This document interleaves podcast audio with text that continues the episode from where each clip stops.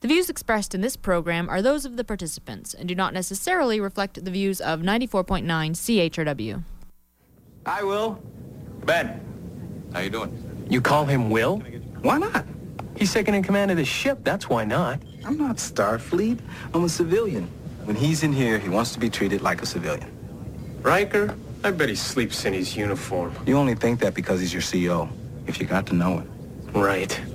He's convinced Commander Riker doesn't like him. Why? Did you crash the ship into something? No, he just doesn't like me. He doesn't even know you. That's right. You should go talk to him. About what? Perhaps something you have in common. He likes jazz, poker, he's Canadian. Yeah? My grandfather was from Canada. There you go. Excuse me. I gotta go talk to somebody. Good evening, sir. Lavelle.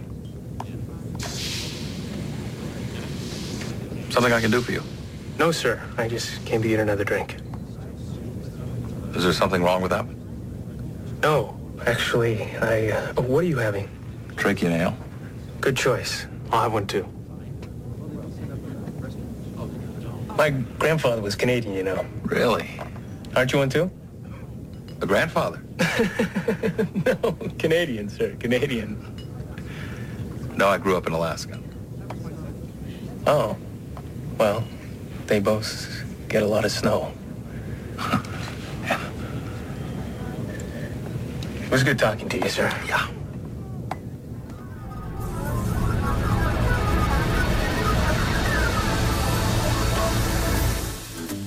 Good morning, London. It is Thursday, July 1st, 2010. I'm Bob Metz. I'm Robert Vaughn, And this is Just Right on CHRW 94.9 FM. where we will be with you from now until noon. No, no, not right wing. Just right. fade into color color into black and white. Under the bedclothes, everything will be alright. And welcome to the show today on this Canada Day in the year 2010. And thank you for coming in today, Ashley, to look after the show and make sure that we're working on a holiday. Isn't that nice?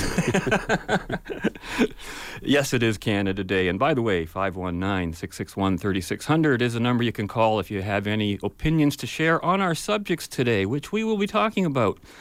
Well, Canada strong and free, is it? Few comments on that. Of course, today's also the day that the dreaded HST kicks in, and just a couple comments on that. The larger issue today, I think, that we will be looking at is I guess you could say the changing character of Canada in some ways, but lessons that we may have learned from the G20 summit, which of course has recently put Canada on the world stage. And Robert, I know you have some comments about violence and anarchy and Look I- at the future. I mis- immersed myself in that particular issue, Bob. It was quite fascinating, the whole G8G20 uh, circus. Well, just from what little I've heard, I'm looking forward to hearing what, what you've got to tell us today because I'm sure it's not what most people have been that aware of. Uh, but it is Canada Day, and it's a statutory holiday. And of course, uh, this Sunday, July 4th, is Independence Day in the U.S. So both countries are always sharing their individual birthdays very close to each other. And one thing I noticed when I was doing research on just Canada and Canada's identity is that it's almost impossible not to mention the U.S. when you're talking about the Canadian identity. And you and I had a talk about this earlier in the week. I thought it was an argument. Well, okay, it was an argument, but it got me going because we were talking about the identity of a nation, and you quite correctly said that what defines one country from another is strictly its set of laws, and that's what a country is, right? A different set of laws. So now you capitulate the argument? No, I, I, I'm saying that that is a correct argument, but it's not what a nation, uh, a nation's identity is. Anyway, this is what I was been thinking about.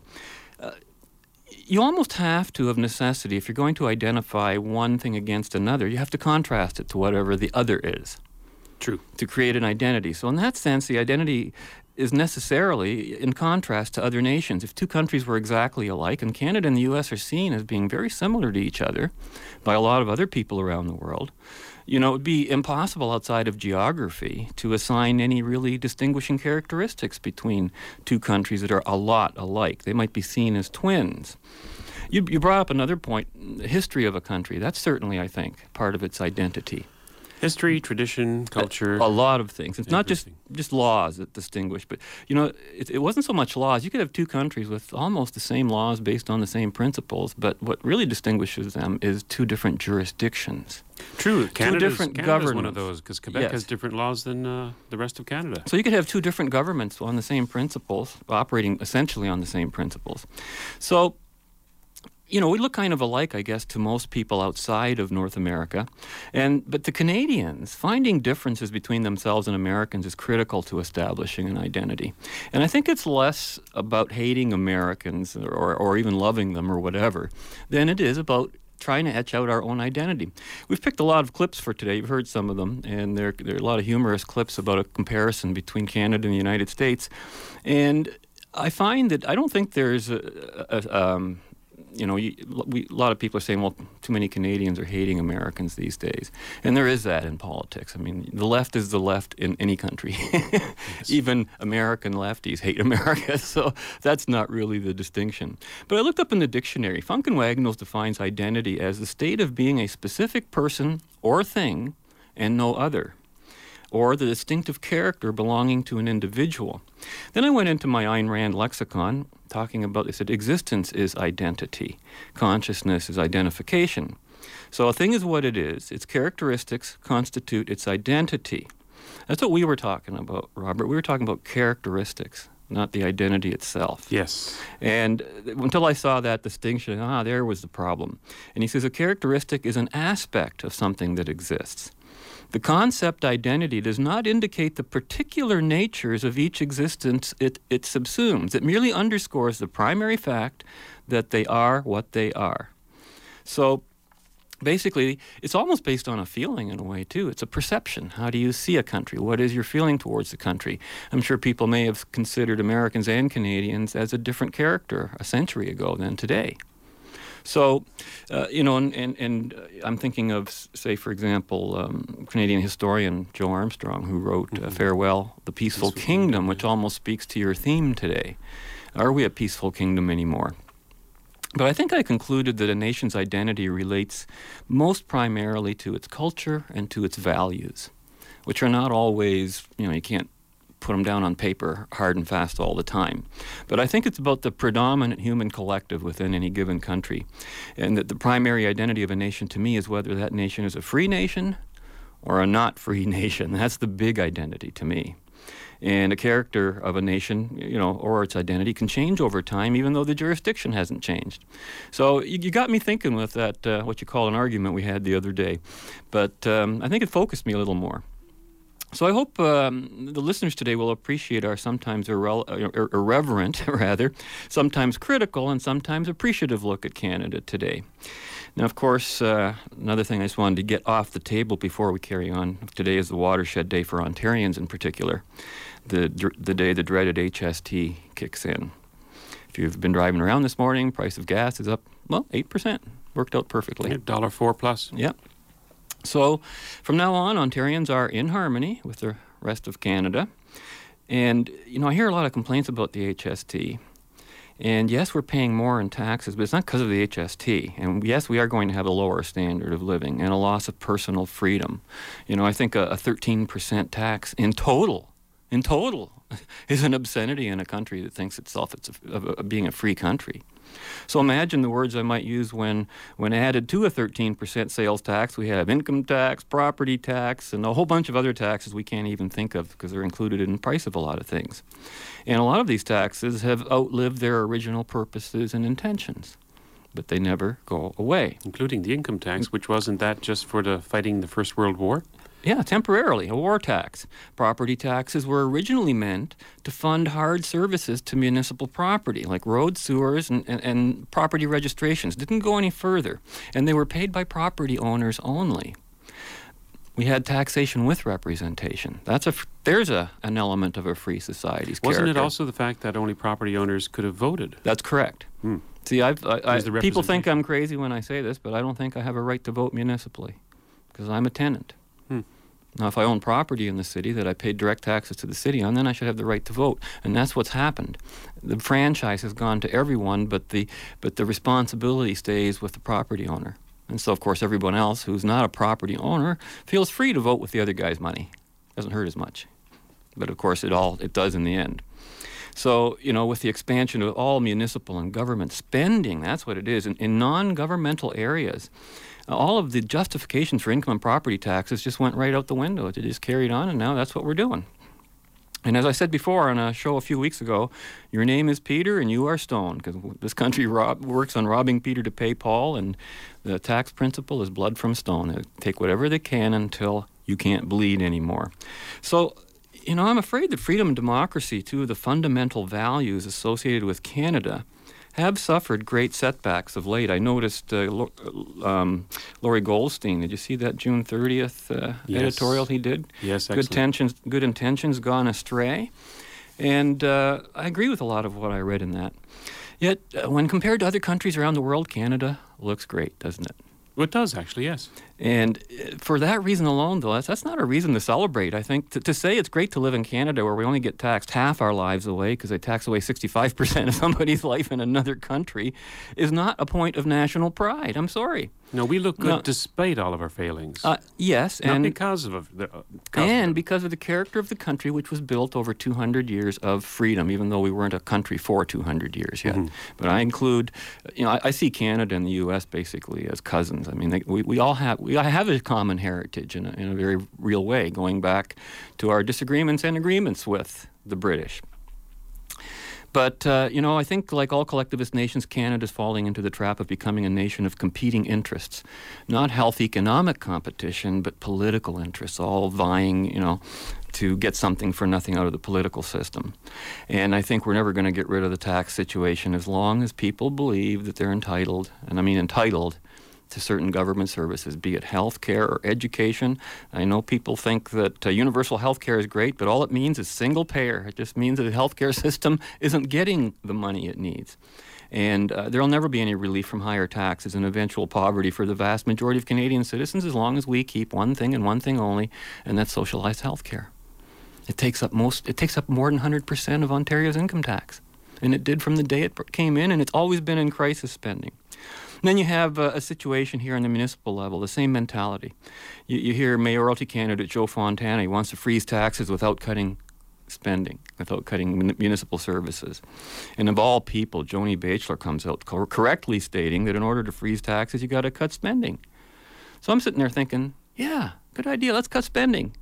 Not one person suggested it not a person in the media, not a person from the public. They all just, you know, I'm, i hate this tax, but boy, they sure do. Oh, and a lot of them even went out of their way to say, if I knew it was going to health care, I wouldn't mind it.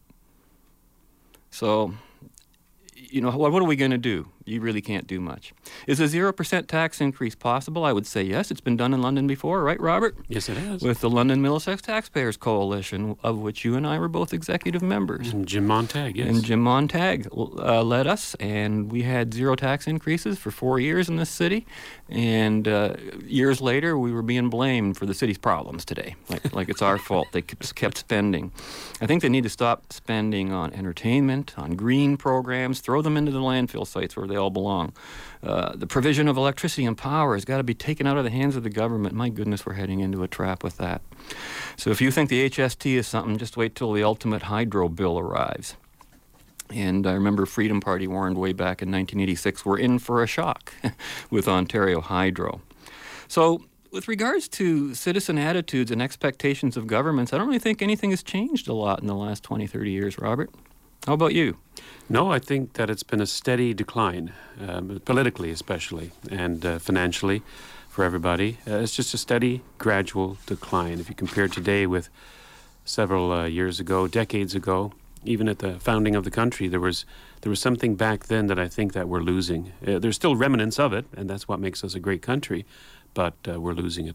You know, I almost think it's a bit of an insult to injury to, to, to, bring in the HST today of all days, as if to remind us this is what Canada is about. That's another thing about Canada Day that got me thinking is how do people define Canada? And when you ask a lot of people, as um, Michael Moore did on his uh, uh, show on, on guns, basically people were saying, no, what defines us is our healthcare system. Yes. Or the CBC or a host of other socialist programs that didn't even exist when Canada was founded, not for decades and decades. So, so what was Canada before that?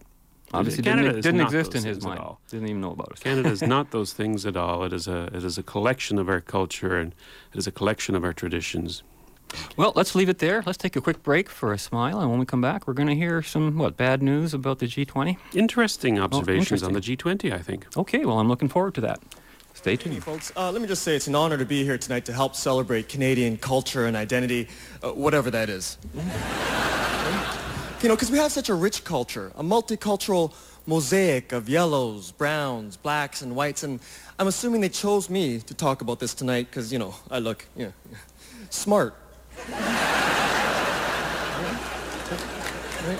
So, how did this mosaic come to be? Like, as you know here, uh, Canada wanted to settle the West, so started giving away free land to Ukrainians, Germans, Scandinavians, Russians, any European willing to come over to farm the prairies. In fact, our government put up posters in Europe advertising free homesteads. Rich, fertile, warm. warm. Apparently, Canadians have always had a sense of humor. Imagine, can you imagine packing up your family, cross the Atlantic to land in Winnipeg in February? Eh, You better have a witty anecdote for the missus.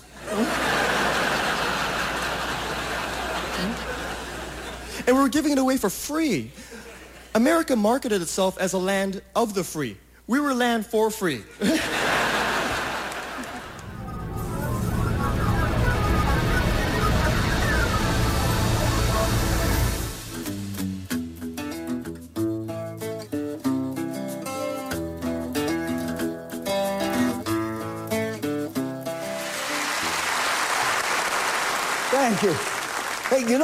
I get questions from the audience all the time, and the most challenging question I ever received from an audience member was, where did we come from? That's all that was on the piece of paper the usher handed me. Where did we come from? Fortunately, I just taken a ginkgo pill and I remembered. the story of where we came from begins when all that we call Canada was sitting under tons and tons of ice. But even though there was all that ice, there was no hockey. Because nature had not provided the essential ingredient, Zamboni drivers. But at that time, on the other side of the world, along the banks of the Omo River in Africa, the first humans were emerging. The very first human was short, had thick lips, a sloping head, and fuzzy hair. He looked exactly like Mel, the former mayor of Toronto.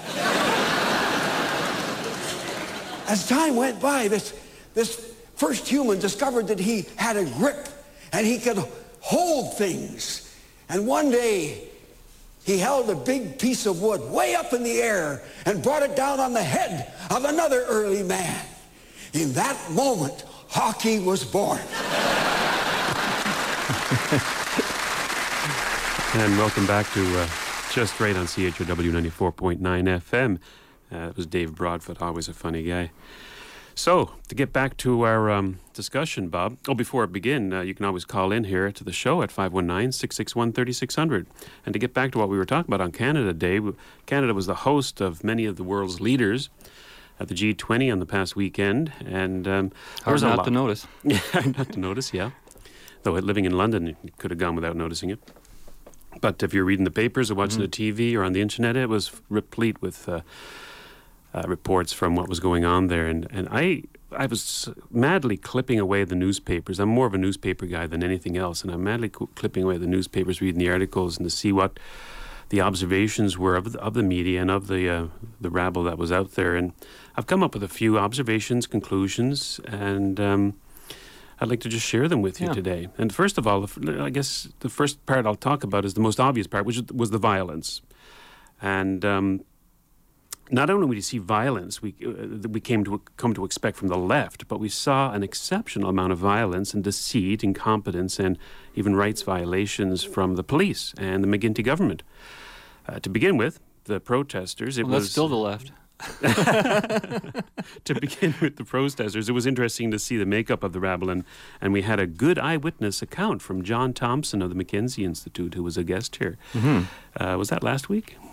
I can't. It was it last two weeks ago, I think, Robert. Two weeks And of ago? course, he's with the Mackenzie Institute, which looks into violence and terrorism, terrorism, in Canada, and had just made a presentation to the Ontario, or Ontario, the uh, Canadian Canadian Senate. Mm-hmm. The week before he appeared here. Well, he sent us an email um, and described the following. I quote from the email OPSEU and CUPE, uh, CUPE passed a lot of their flags out, mostly to students who don't seem to be union members. Greenpeace hauled in a number of children, but there were aging hippies aplenty strewn through the march. Iranian communists, some honest to God Maoists, and plenty of other political fossils were shuffling along under banners of Marx and Engels. Unquote. He also described a rather disgusting disruption of the ceremonial re- repatriation of a fallen Afghan, uh, Canadian Afghan soldier in Toronto by um, OCAP, the Ontario Coalition Against Poverty. And I found it interesting reading the Globe and Mail today when I think it was Christie Blatchford's column, column uh, where she talks uh, to Chief Blair in Toronto, of the police, and um, mentioning that it was the Black Bloc who disrupted the repatriation ceremony of that uh, fallen Canadian soldier when it was, in fact, um, Ontario Coalition Against Poverty. Uh, I think that was uh, John Clarke's old. I'm telling you, Robert, I haven't seen any evidence of anything called the Black Bloc. I- actually, I want to get into to that, be Bob, because there is, there, is there there is- there's a definition of that, and, and I'll get into that for sure. Um, but um, amongst the, um, that's what I'm going to talk about now. Amongst the thousands of malcontents were a, a few hundred black blocs, so called. Now, the black bloc are not necessarily a single organization, but a mix of like minded fools who have taken lessons from the violence of past world meetings and employed the tactics of Then the where did that where'd that title come from? If it, if they didn't give because it they to dress in black. It's as simple as that. just like that. Yeah, they've taken they've taken the uh, the tactics of most of those violent demonstrations from past G summits and um, other demonstrations uh, across the world for the past um, 30 years or so. And a black bloc is not a group; it's a tactic. They're called black bloc tactics. Oh, I see. And they're tactics for protests and marches whereby individuals wear black clothing, scarves, ski masks, motorcycle helmets with padding or other face concealing items, and often carry some sort of shields and truncheons. The clothing is used to avoid being identified. And um, theoretically, it looks as if they were uh, one large mass promoting solidarity or creating the, lu- the illusion of a larger group um, one cohesive group when in fact they are not. For example, you can get all of those different groups that John Thompson talked about the Maoists, the Iranian communists, the, the Greenpeace, and all of those people. They would have black bloc tactic members of their own, and they're out there and they're milling about causing uh, violence and disruption. So it's not a particular group at all. It is a Just another word for thugs. Uh, thugs, yeah. Yeah, okay. Thugs. Make no mistake, though, Bob, the type of people employing those black bloc tactics are dangerous people and responsible for great property damage and personal injury. And they are the reason there's a need for the massive security measures taken during these world meetings. Uh, such people should be dealt with very severely by the law and the courts, and if caught and convicted, they should do considerable jail time, in my opinion. Unfortunately, that's almost How many did never they the catch out of the 900 people they arrested? Over a thousand. Or how many how many count, black yeah. bloc people did they catch out of that group? Well, they're not, they they gave numbers of the t- kinds of arrests and the kinds of charges, but they did not distinguish people as being black bloc or wh- what p- particular protests they were. So, um, but under John Thompson's uh, counting, there looked to be about 500 or so uh, people who would fit that description. So, a small portion, a small portion of the entire tens of thousands of people who showed up at the uh, the protests. Um, now, on the other side, we have Dalton McGuinty and Toronto Police Chief Bill Blair. On a request from Chief Blair, McGuinty extended in secret the Provincial Public Works Protection Act to take in part um, the area inside the G20 barrier. Now, in this area, police would be given uh, the power to ask for anyone's identity papers and to search anyone without cause or warrant. Chief Blair either mistakenly or intentionally announced that the act to, uh, applied to five meters outside the perimeter fence as well. Now, in today's article in the Globe Mail, he's saying that it was totally unintentional. It was a mis- total mistake. Um, apparently, what he did was only on the Friday. Now, this law was changed on June 2nd, but on the Friday morning, where the protests started beginning, he Googled the law, glanced through it, saw the word five meters, and assumed that it meant outside the fence. That's pretty shoddy police work, if you ask me, especially when you're talking about violating people's rights. Well, on either side of the fence, I don't see it as being justified, that type of behavior. I have to tell you, I watched the whole, when, when the police car was burning, I gave it about six minutes on TV, and the whole thing looked staged to me. It just That looked was like, another thing. It looked like Hollywood, and I'm going, okay, uh, nobody was acting the way I thought they should. They left the car just burning and burning and burning and just staring at it. Well, it turns out there was an article describing that particular scene where they said the police actually held back the fire trucks, which were which were there just standing or waiting, and called in the media, allowing them to come in, take pictures, take their time, look at the burning cars, see how good we are, you know, at doing our job for a billion dollars, and then they finally put the fire out.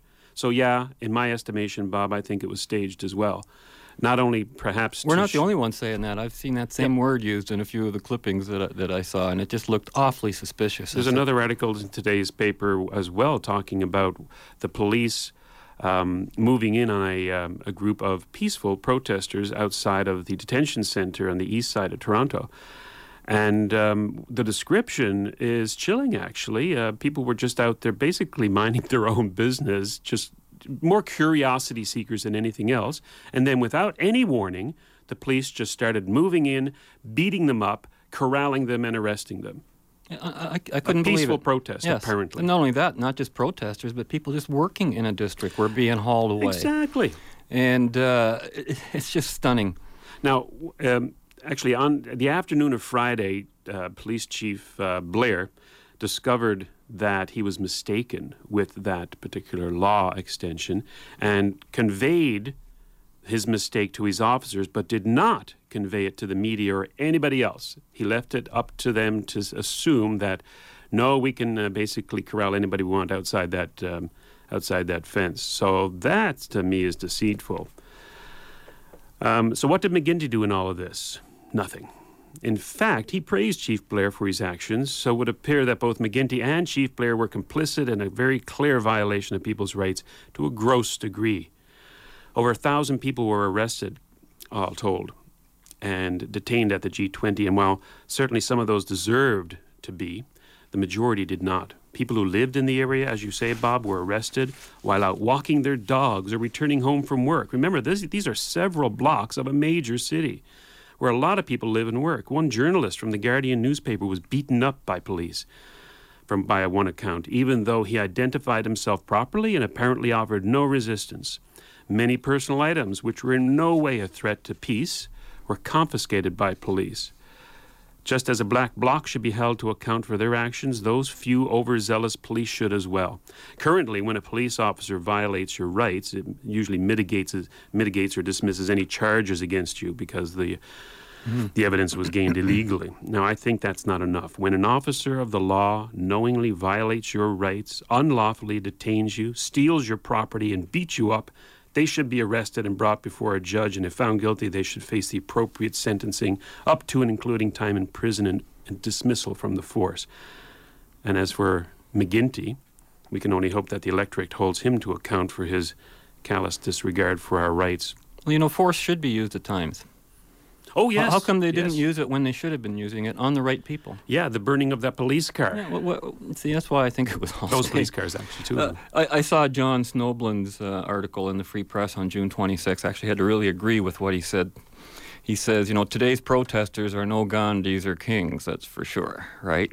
He says, protest in this day and age seems like nothing more than a loosely connected group complaint. A complaint is a declaration that you are powerless. And a group of self-professed powerless people is not my idea of a fun of a fun crowd. you know, Robert, he just put into words what I have felt for 20 years about protests. That's John Snoblin. That's pretty. Yeah, it's it's just um, yeah, a bunch of losers getting together, walking around with signs saying, "Yeah, we can't do anything about our problem. We want you to know about it." You know, like wah. The children. yeah, basically. And he says uh, the self proclaimed leaders of the tourist protesters will not be confused with the great leaders of the past. They are not thoughtful, or decent, or particularly courageous. They are merely loud and obnoxious enough to find there's 15 seconds of fame on the nightly freak section of the news. well said, Mr. I Snoblin. thought that was pretty good. Time for a break? Time for a break. Okay, we've got a break at the bottom of the hour, and we'll be back to continue the show after this.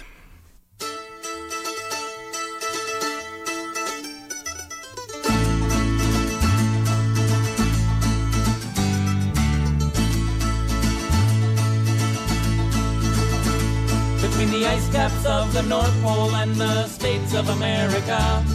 There's a country in the middle that is known as Canada, where the natives all are happy and the lakes are fresh and clean. There is no unemployment and no one is mean. In the summer there's no mosquitoes and the winters are never cold. There is no clear-cut logging and no ozone hole. Oh, Canada, your leaders are so swell. In Canada, no one ever goes to hell.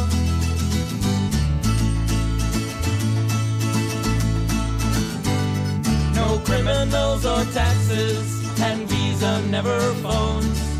Elvis is alive in Moose Jaw, but we leave him alone. Cause we're in Canada, whose army is so strong. In Canada, no one has to mow their lawn. No waiting for the buses, no standing in a line. The banks are all non-profit and the dollar closed at 99. That's American, you know. So shout Canada. Canada! The courts are always fair. Shout Canada. Canada! Where mechanics never ever swear.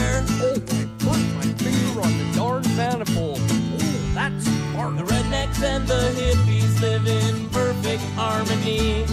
Growing wheat and marijuana together hydroponically.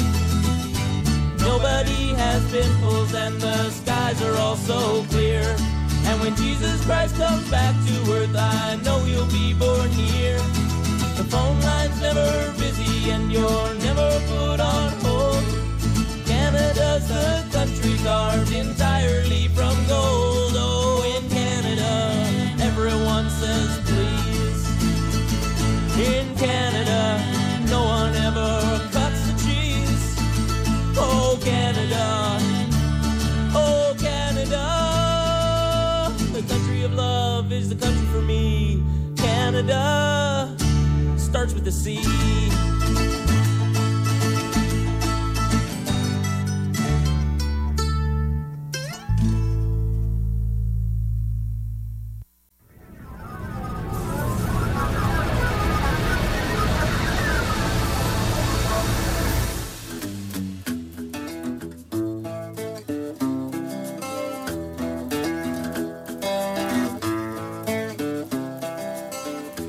pleasure to be practicing that dictate of our profession here in Winnipeg, the birthplace of that bona fide hero, Louis Riel, huh? God love him. There he is. You cross that river in St. Boniface, oh, I have to tell you, the bust of him looks a hell of a lot like Burton Cummings. As we speak, the ghost of Louis is roaming the parking lot, Jimmy and cars belonging to ancestors of Orangemen who laid his rebel spirit low. Hail the rebel spirit, I say, huh? That's something you won't find etched over a parliamentary doorway in Ottawa. And why, people? Well, because our country was legislated into existence, folks, by legal wizard sons of privilege hell-bent on political compromise and consensus with such a deference for the British institutions they'd have bronzed the royal family's turds.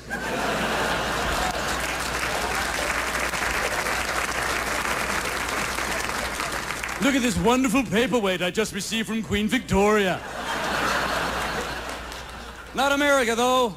America was born in the smoke and fire of revolution, wasn't it, huh? Where cockeyed farmers sporting squirrel guns formed a people's militia and bled their green grass red from Bunker Hill to the siege of Yorktown on a messianic mission in pursuit of life, liberty, and happiness. Let me see that ass-waxing Republican David Frum spin a sentence like that.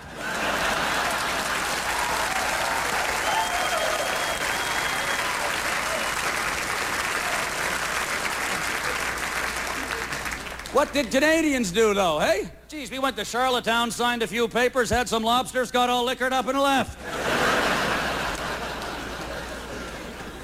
Our birth was a benign and painless delivery, folks, facilitated by the soothing epidural status quo.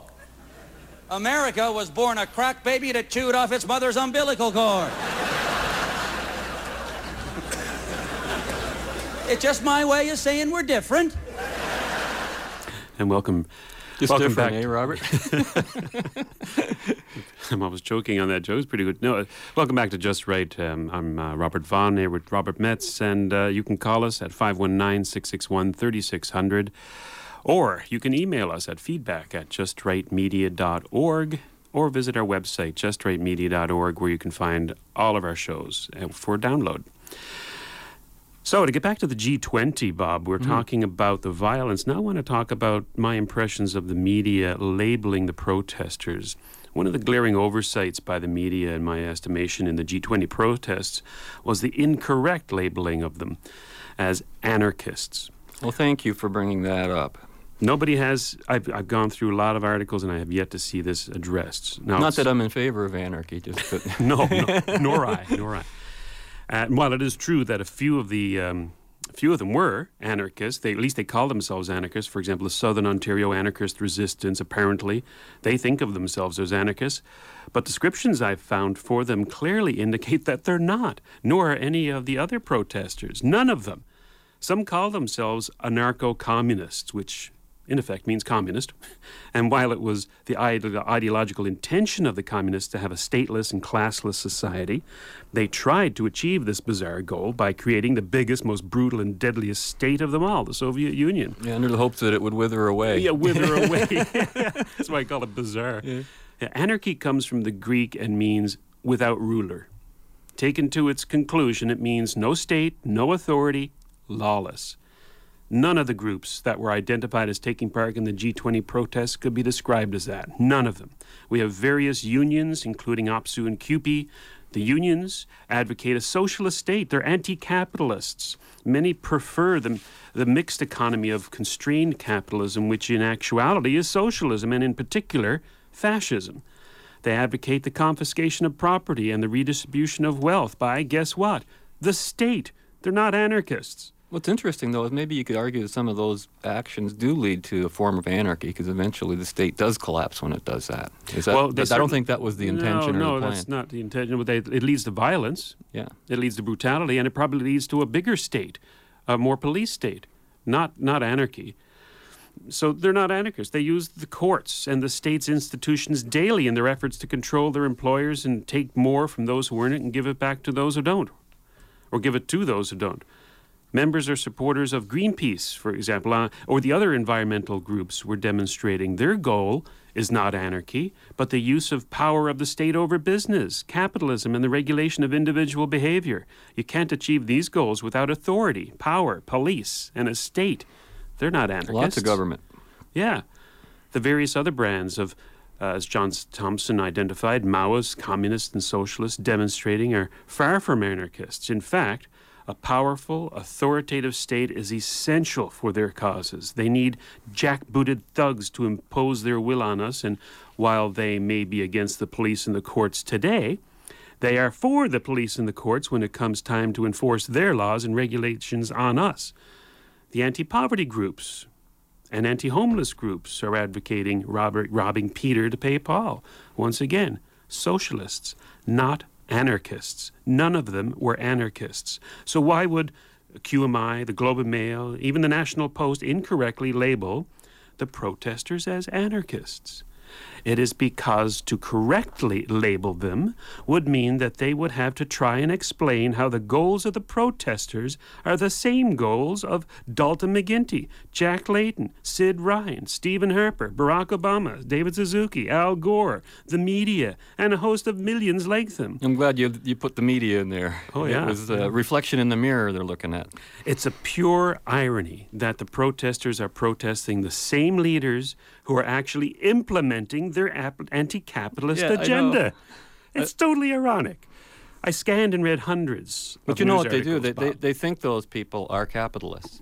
Uh, uh, well, do they? I wonder. Well, they call them that, right? Yeah. Because they're opposed to capitalism, so I'm opposed to that guy there. Even though he's a socialist like me, I'll call him a capitalist. They need something to rage Yes. against. So in, in my my perusing of all these articles and, and online looking at all these videos and news reports of the G20 protests, I could not come up with a single one which correctly identified the protesters for what they were left wing, socialist, and even radical left. This is by design, I think, Bob. If the skinhead neo Nazis protest, they're quickly labeled as right wing. And where were they? I didn't see any there. Did you see Yeah, any there? How come they weren't there? When in fact, Nazis are socialists too. That's right. Do we soon forget what makes up the word Nazi? National Socialism. It is always the left which is protesting. It is always the socialists who are violent. It is always the anti capitalists who break the storefront windows and loot and burn. How often do we see the thousands of suit and tie businessmen and women team out of their office towers on Bay Street, take to the street with balaclavas on their faces, and beat people up with bats and smash their favorite Starbucks windows? Never! How often do we see shop owners and small businessmen who employ more people in this country than any other sector take to the streets in violence to denounce the banks and oil companies? Never! Because these people know that the institutions of this country are essentially are essential to creating wealth and prosperity and employment. It is only the left, Bob, the socialists and the anti capitalists who are causing the grief we see at these meetings. And the sooner we identify the root cause of the trouble, the quicker we can deal with it.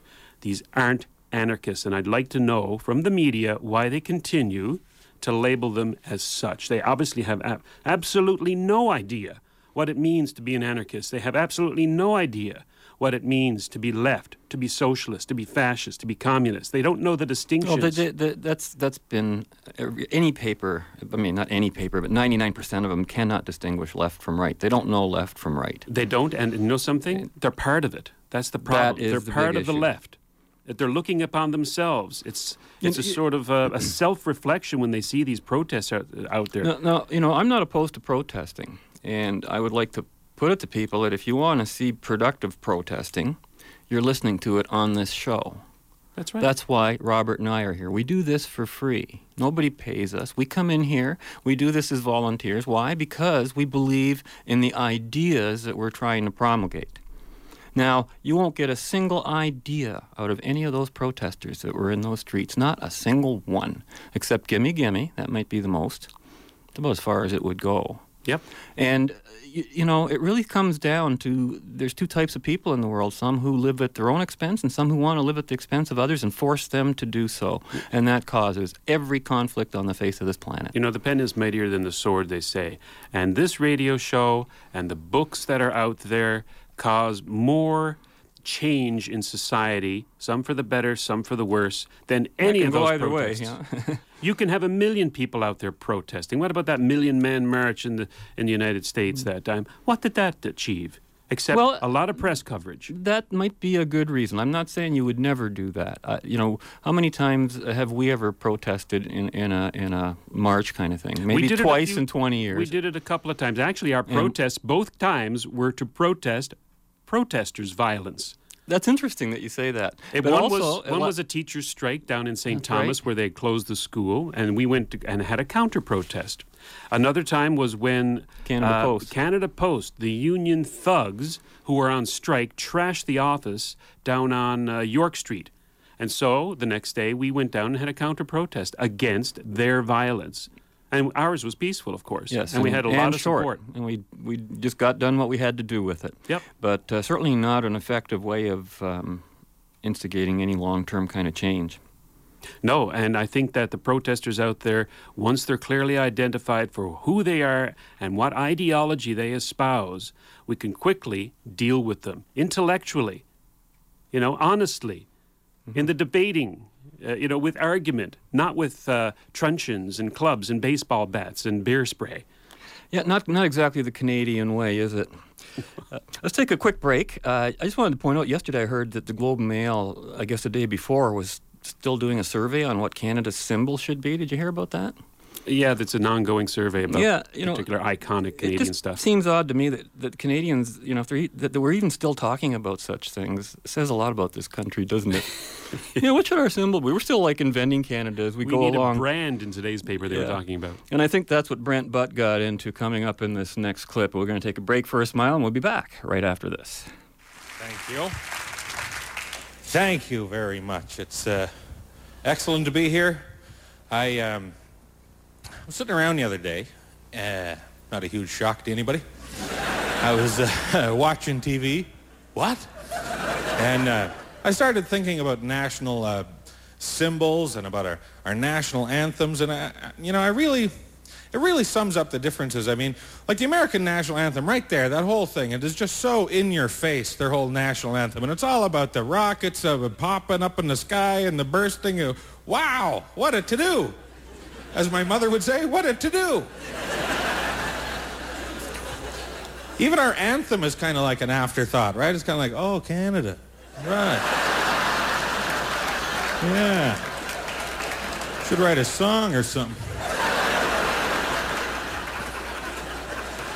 That's one of the problems of being Canadian. We don't really have those, uh, you know, real strong symbol images. I mean, we kind of do, but not the same way the Americans do. They're so confident about theirs, you know. This is ours, and we're very iffy about all. Even the Maple Leaf, we're like, this is kind of Canadian, right? This is, we have this. It just fell. It just fell. Can we? Can we just take this? We're very iffy about all. We just got to come to grips with the fact that we don't really do uh, national symbols and icons very well in Canada. Not compared to the States, a giant marketing machine that they have, you know. We just, uh, we, like look at their national animal, the eagle, right? Sitting majestically high atop the tallest branch of a mighty oak tree. Now let your eyes drift down to the bottom of that tree. See that wet rat gnawing on that tree? That's ours.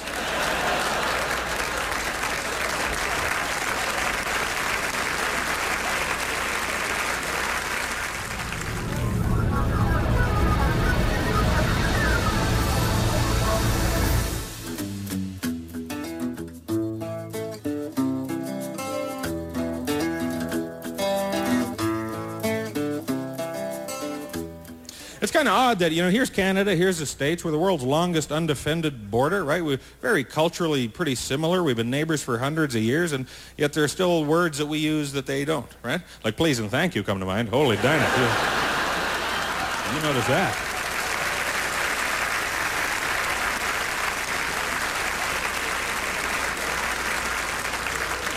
But getting back to our national uh, animal, the beaver. I don't want to come across as, you know, I don't have anything against the beaver. God bless the little beaver. I got nothing against him, you know. He's industrious. He's uh, focused and motivated. He's, uh, I don't know, family oriented. I must have some good qualities. I assume he's family oriented. If you're 80% body fat with buck teeth, you're, eh, you're gonna go fooling around in the missus? No, you stay at home, be thankful for what you got.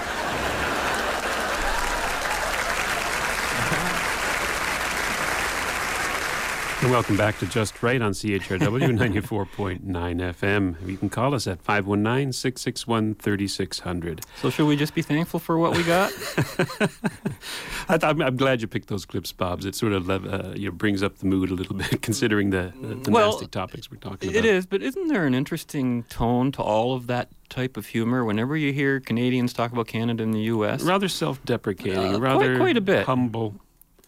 Kind of that kind of an attitude I get from it. Yeah, like almost saying, uh, yeah, we're always picking number two, like as if we're making these choices in, the, in a certain ways because we're we've got a huge country beside us. You know? Mhm. I think actually, I think it's endearing in, in, in a sense because it's well, it's certainly part of the Canadian identity, yeah, isn't true, it? isn't it? Yeah. so, uh, back to the G20, I mentioned before that it was sort of ironic that the left wing protesters Mm-hmm. are protesting the very leaders and institutions responsible for implementing their anti capitalist agenda. Let's look at some of the conclusions of the G8 and the G20 to see this in action, Bob. I went to the websites of the G8 and G20 and got the actual documents which By, by conclusions, you mean the agreements that came. the to, agreements they came to or didn't come to, the money that they want to spend, the goals that they wanted to achieve. Um, which, by the way, thankfully, a lot of times that they don't actually do. No kidding. yeah. So, regarding wealth distribution and foreign aid, major planks in any socialist platform, at the conclusion of the G8 summit, Prime Minister Stephen Harper announced that the total Canadian contribution for maternal, newborn, and child health foreign aid will be $2.85 billion over five years. Thank you, Stephen Harper. For the environmentalists, Harper said, quote, among environmental issues, climate change remains top of mind. We recognize the scientific view that the increase in global temperature should not exceed 2 degrees Celsius compared to pre industrial levels. Achieving this goal requires deep cuts in global emissions. We strongly support the negotiations underway within the UN Framework Convention on Climate Change. We reiterate our support for Copenhagen. Now, tell me, Bob, how does that differ in any way whatsoever from what the, the environmentalists are asking for? Not at all. Not at all. Stephen Harper, our leader, is, is an environmentalist. He is a left winger in that sense that he believes in climate change, first of all. So if the sun and that he thinks that we have to destroy our economy. So if we get to sun, prevent it, if we get sunspots, we're in trouble in Canada, right? he's he's actually out there trying to My prevent goodness. a natural phenomenon. yes, if it gets two degrees warm. Yeah, well, okay. Have have fun even measuring that. So, and uh, but my but my thesis is basically that this I know. guy is the front man for the environmentalists who are out there protesting him. Yep, irony again. Yeah. But, and by the way, conservatives have always been the great champions of socialist programs. I know you're going to be doing a whole show on that. No, as a matter of fact, um, no, you're absolutely right, and I think it's because of conservatism, small c and large c, that we have socialism. Because if I think that if socialism was allowed to, to run its course, it would fall under its own weight, as it did in the Soviet Union and other like places like Albania. True socialism cannot be sustained, but it's only through the, the measures of a conservative government which tries to rein it back in with some semblance of a mixed economy that we have perpetual socialism. Well, they just see themselves as better better managers. Better managers, That's yeah. all. We, we, agree we're socialists, but we want to do it more efficiently. But anyway, I have a whole show to do Mhm. that on some other point. Now, with regards to the economy, the socialists should be thrilled that Keynesian economics is alive and well and impoverishing us all. An article in the Globe Mail of yesterday by um, a report on business columnist and one time Libertarian Party of Canada leader Neil Reynolds correctly points out that not one of the G20 leaders is a free marketeer. They are all subscribed to the Keynesian delusion that governments can invest money more efficiently and more productively than people can. He And quote, what's quote- funny about that is all the protesters are, are on a complete other page. Oh, we're protesting the free market in capitalism. yeah, well, so are the leaders. Yeah. Quoting from uh, Mr. Reynolds, none of the G20 countries has pledged to end deficits. None has pledged to reduce its national debt. All will rely mostly on economic growth and tax increases to do the lifting, however limited, that the Toronto Consensus proposes, unquote. Now, even though Keynes himself, only weeks before his death, refuted his theories and longed for the invisible hand of Adam Smith to save Britain, we still see the world's nations clinging to the socialist ideal of government involvement in the economy. A true capitalist would advocate the complete and utter separation of the economy and the state, and would see the G20 summit as yet another attempt by the socialist elite to redistribute, redistribute wealth and thereby impoverish the world in doing so. Rather than protesting the G20, every single one of those left wing socialist, anti capitalist protesting fools out there should have gone to the summit and cheered on their beloved leaders and encouraged them to continue their march to the left. I agree, Robert. Well said. It had to be said, Bob, because I'm not seeing it out there in the newspapers. I'm not seeing it out there anywhere. Nobody's identifying these people. Nobody's bringing up the the issue, the issue which is ideology. What is the ideology of these protesters? What is the ideology of the media? What is the ideology of the G20 and G8 leaders? They're all the same. Mm-hmm. It is the same ideology. It is the same result. And when you continue doing the same thing, you're going to get the same result. So that's why nothing is changing. That's why, if anything is changing, it's getting worse. Well, things are changing. That's that's that's just it. The burden gets higher, the taxes keep going up, but people keep calling for more of it because there's a disconnect in the mind over things like free healthcare. Free healthcare blinds people to everything free around them. anything blinds people. Well, free healthcare education. particularly. Healthcare particularly because it is so expensive. And it's it, well, and why is that? because of the free system again. It, it, all- it, all it's like you're on this uh, merry-go-round. You can't get off until someone breaks the cycle and says, "Look, we got to do this the right way." There's nothing wrong with wanting to live in a country where you have a healthcare system. And by the way, the United States is very much this country too. Uh, we, we think of of the U.S. as being so different from Canada with health care. They. Medicaid they down have there. Medicare. They've had these things for years. Every state has its own health care plan.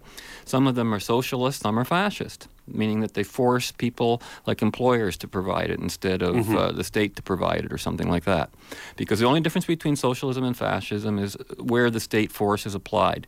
Uh, fascism is applied against private ownership and private property. Socialism is ownership by the state and control, whereas fascism is merely control. It is, it is those simple definitions. I think that once the media and the people out there start to get their head around it and identify it, back, bring it back down to its basic, basic definitions of what these people, what is anarchism, what is socialism, what is fascism, what is communism, and then you'll be able to identify these um, these people for what they really are, and then the true debate can begin. I agree, and, and that's where it started with me. I said, you know, wow, this is really not what I thought it was, you know. And if you're if you're looking at something and it's the wrong identity, and you don't know that a cat goes meow and a dog goes woof woof, you know, and you'll never reconcile anything between those two animals if you can't tell them apart. You don't have a starting point for discussion if That's you right. can't even define your terms. You know, I remember back um, 20 years ago, I, I had the privilege of writing the foreword to a book called Only You Can Save Canada, which was written by a South African immigrant to Canada named Bill Trench. And I remember in that book, uh, everything he basically said in that book has come to pass in some way, shape, or form.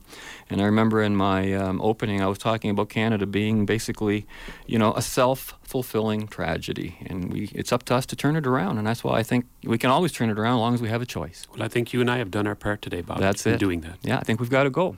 Time to go for this week, and we hope you'll join us again next week when we continue our journey in the right direction. Until then, you know what to do. Be right, act right, stay right, and be right back here. Fade into color, and color into black and white.